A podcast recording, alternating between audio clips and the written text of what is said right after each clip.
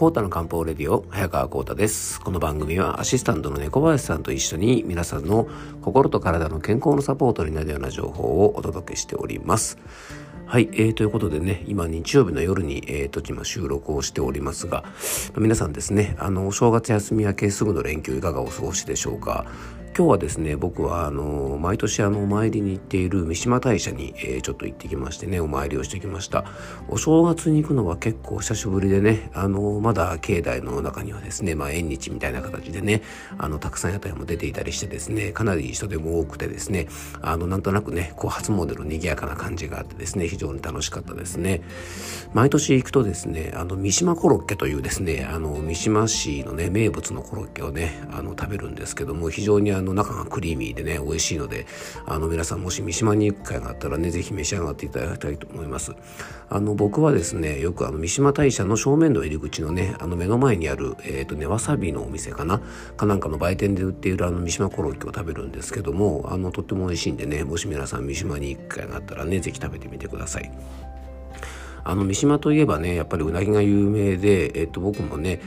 ここ最近もですね夏休みとかに行くのかな。あのうなぎ食べに行ったりするんですけどもうなぎも美味しいんですけどね是非あの三島コロッケも隠れた名品なのであのねおすすめですので三島に行く機会があったら、えー、召し上がってみてください。はい、えー、ということでね今日の本題へ移っていきましょう。コータの漢方レディオ今日もよろしくお願いいたします。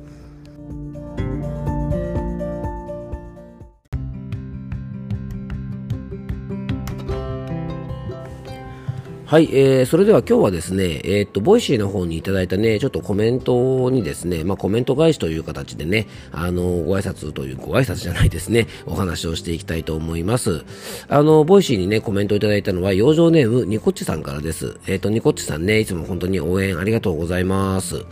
あの、 Voicy はですね、番組にね、こうなんか SNS みたいに、こう、いいねをつけたりとか、あと、各番組宛てにですね、あの、コメントをね、そのエピソードごとにあの入れることができるので、あの、すごくね、メッセージとかコメントを入れてもらいやすいのでね、あの、よかったらこちらの機能もご利用ください。で、この番組ではね、あの、前回のね、あの、シリーズのように、リスナーの皆さんからいただいたご質問にね、ちょっとお答えさせていただいたりとか、あとね、こう、胸の中にある思いをね、あの、思い切って、こう、ぶちまけたい、まあ、そんなお焚き上げとかですね、番組の感想とかメッセージをお待ちしております。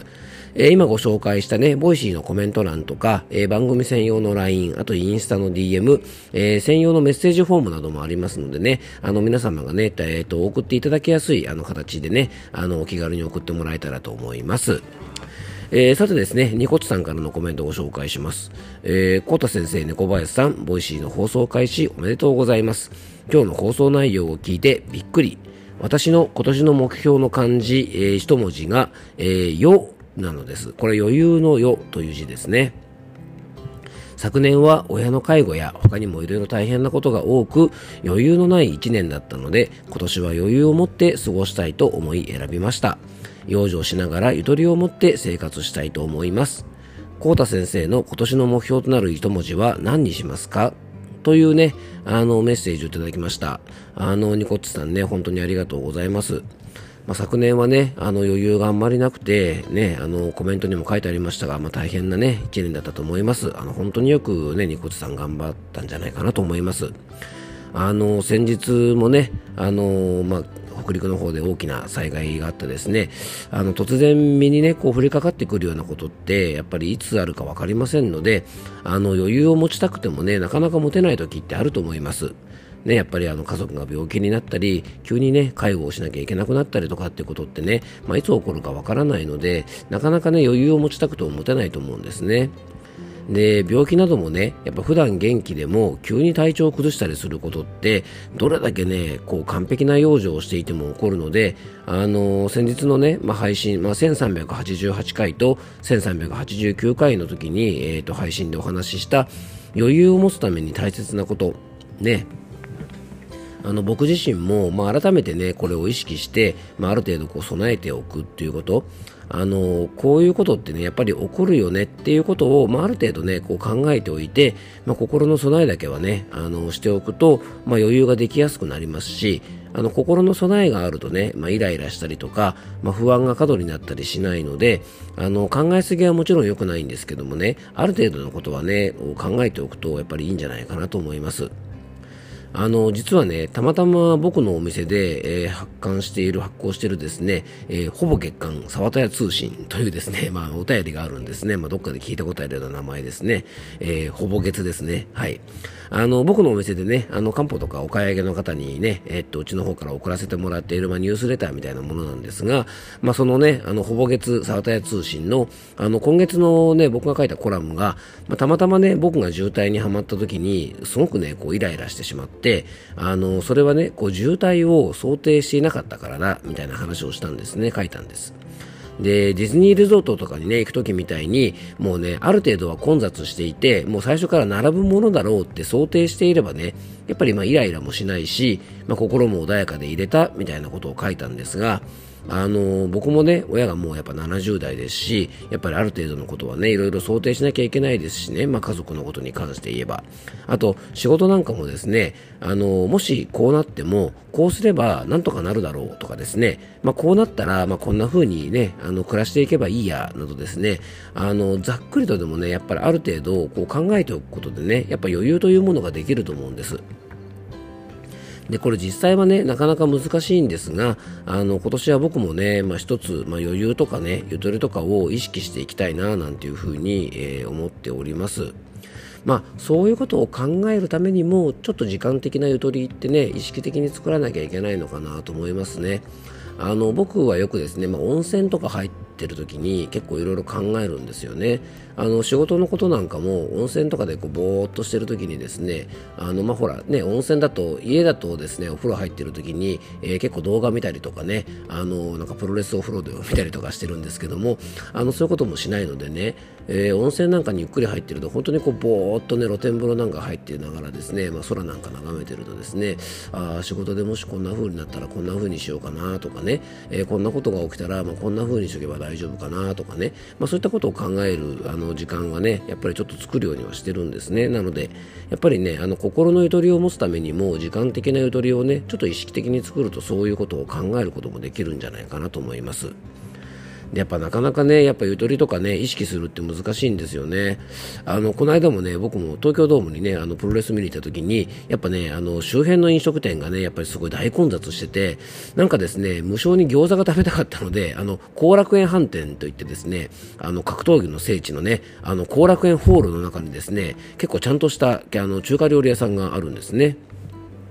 でそこでよしじゃあねせっかくだから後楽園飯店でちょっと中華でも食べようかなと思ったらですねあのあいにく今50分待ちですとか言われてですねあのもうやっぱね50分も待てなくてですねもうイラッとしてですねそこから出てきちゃったんですね。なのでまあこういうのがですねやっぱり良くないんですね。もう最初からですね東京ドームでね何かイベントがある時なんてもう混むに決まってるんですから、まあ、それを想定してね例えば後楽園飯店に行きたかったら予約しておくとかねちゃんとすればいいんですけどね。うん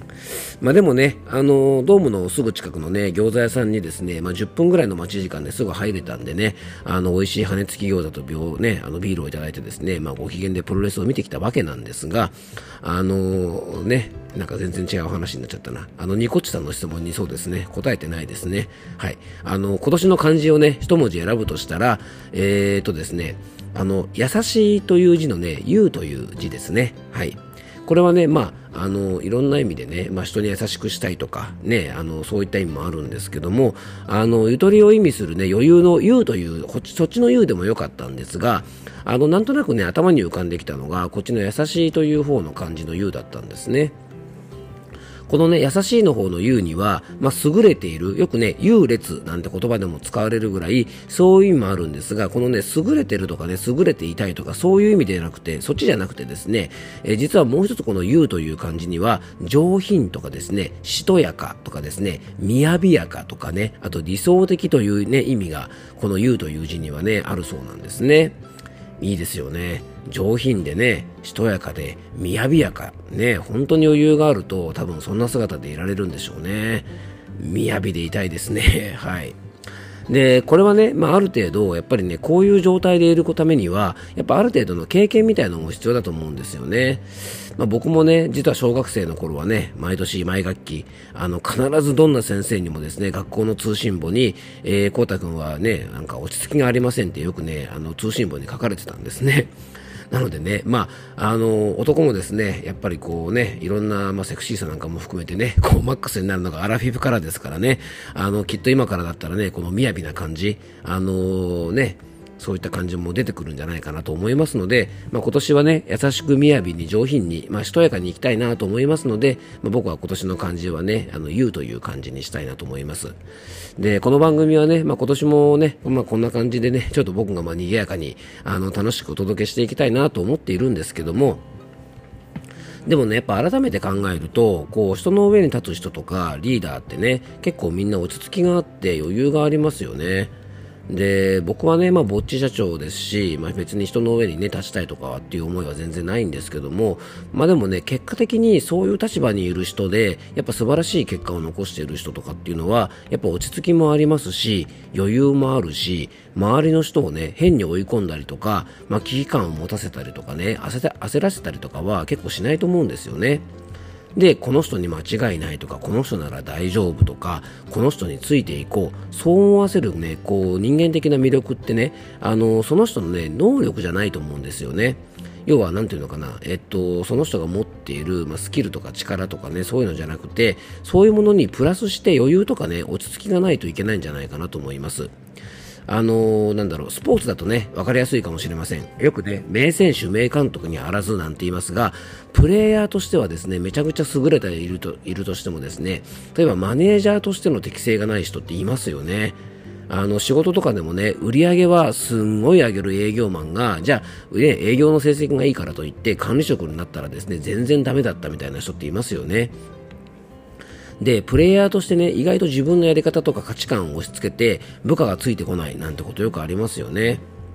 なのでね、まあ、最近ね、こうアニメとか見てもね、こう上に立つ人、例えば呪術廻戦のね、五条悟先生とか、あの、鬼滅のね、あの、産屋敷さん、親方様ですね。あとあの、チェーンソーマンのマキマさんとかね、ちょっと古いけど、ナルトのカカシ先生とかね、まあ、こういうね、あの、トップの人とか、何かね、こう、下の人たちを束ねなきゃいけない立場の人っていうのは、皆さんね、これ共通点がすごい皆さん落ち着いてるんですよね。で、いつも余裕がちょっとあって、でね、結構ね、あの仲間とか部下に任せたりとか、あとあんまりね、この共通点はね、ギャーギャー言わないんですね。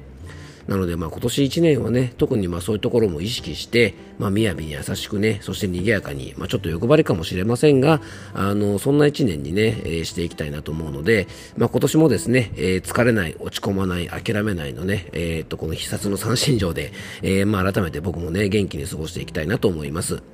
まあ、今日はですね、えっ、ー、と、養生ネームニコッチさんから Voicy の方にコメントをいただいてですね、まあ、今年の一文字は何ですかなんてご質問いただいたんで、まあ、ちょうどですね、まだね、今年1年こんな風に過ごそうってお話をゆっくりしてなかったので、まあ、ちょうど一回いい機会だったのでね、えー、今日はそんなお話をさせていただきました。皆さんのお役に立つのかどうかわかりませんが、少しでもお役に立てば嬉しいなと思います。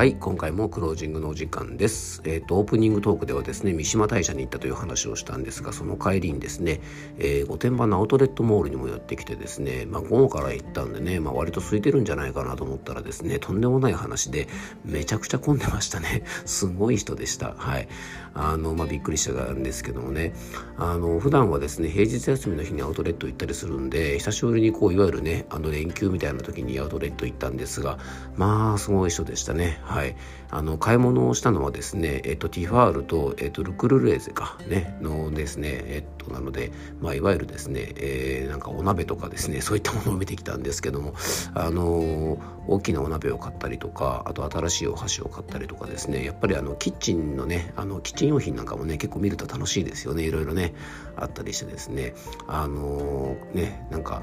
えー電気調理器みたいなのもねあったりしてねちょっとね心揺れたんですけどもあのそういえばですね電気調理器に関しましてはえっ、とアイリスオーヤマのですね、えー、やつを1個持ってるんですけどもそういえば全然使ってないなっていうことを思い出しまして、えー、思いとどまりました。はいなんか新春特価でね5万5千円とかで売ってたんでいやちょっと買っちゃおうかなと思ったんですけどねあの踏みとどまりました。はい、えー、皆さんもね無駄遣いしないように、ね、気をつけてください、えー、ということでね、えーと、今日はそんな一日を過ごしておりました、えー、今日も聞いていただきありがとうございます。どうぞ素敵な一日をお過ごしください。漢方専科サータ薬房の早川幸太でした。ではまた明日。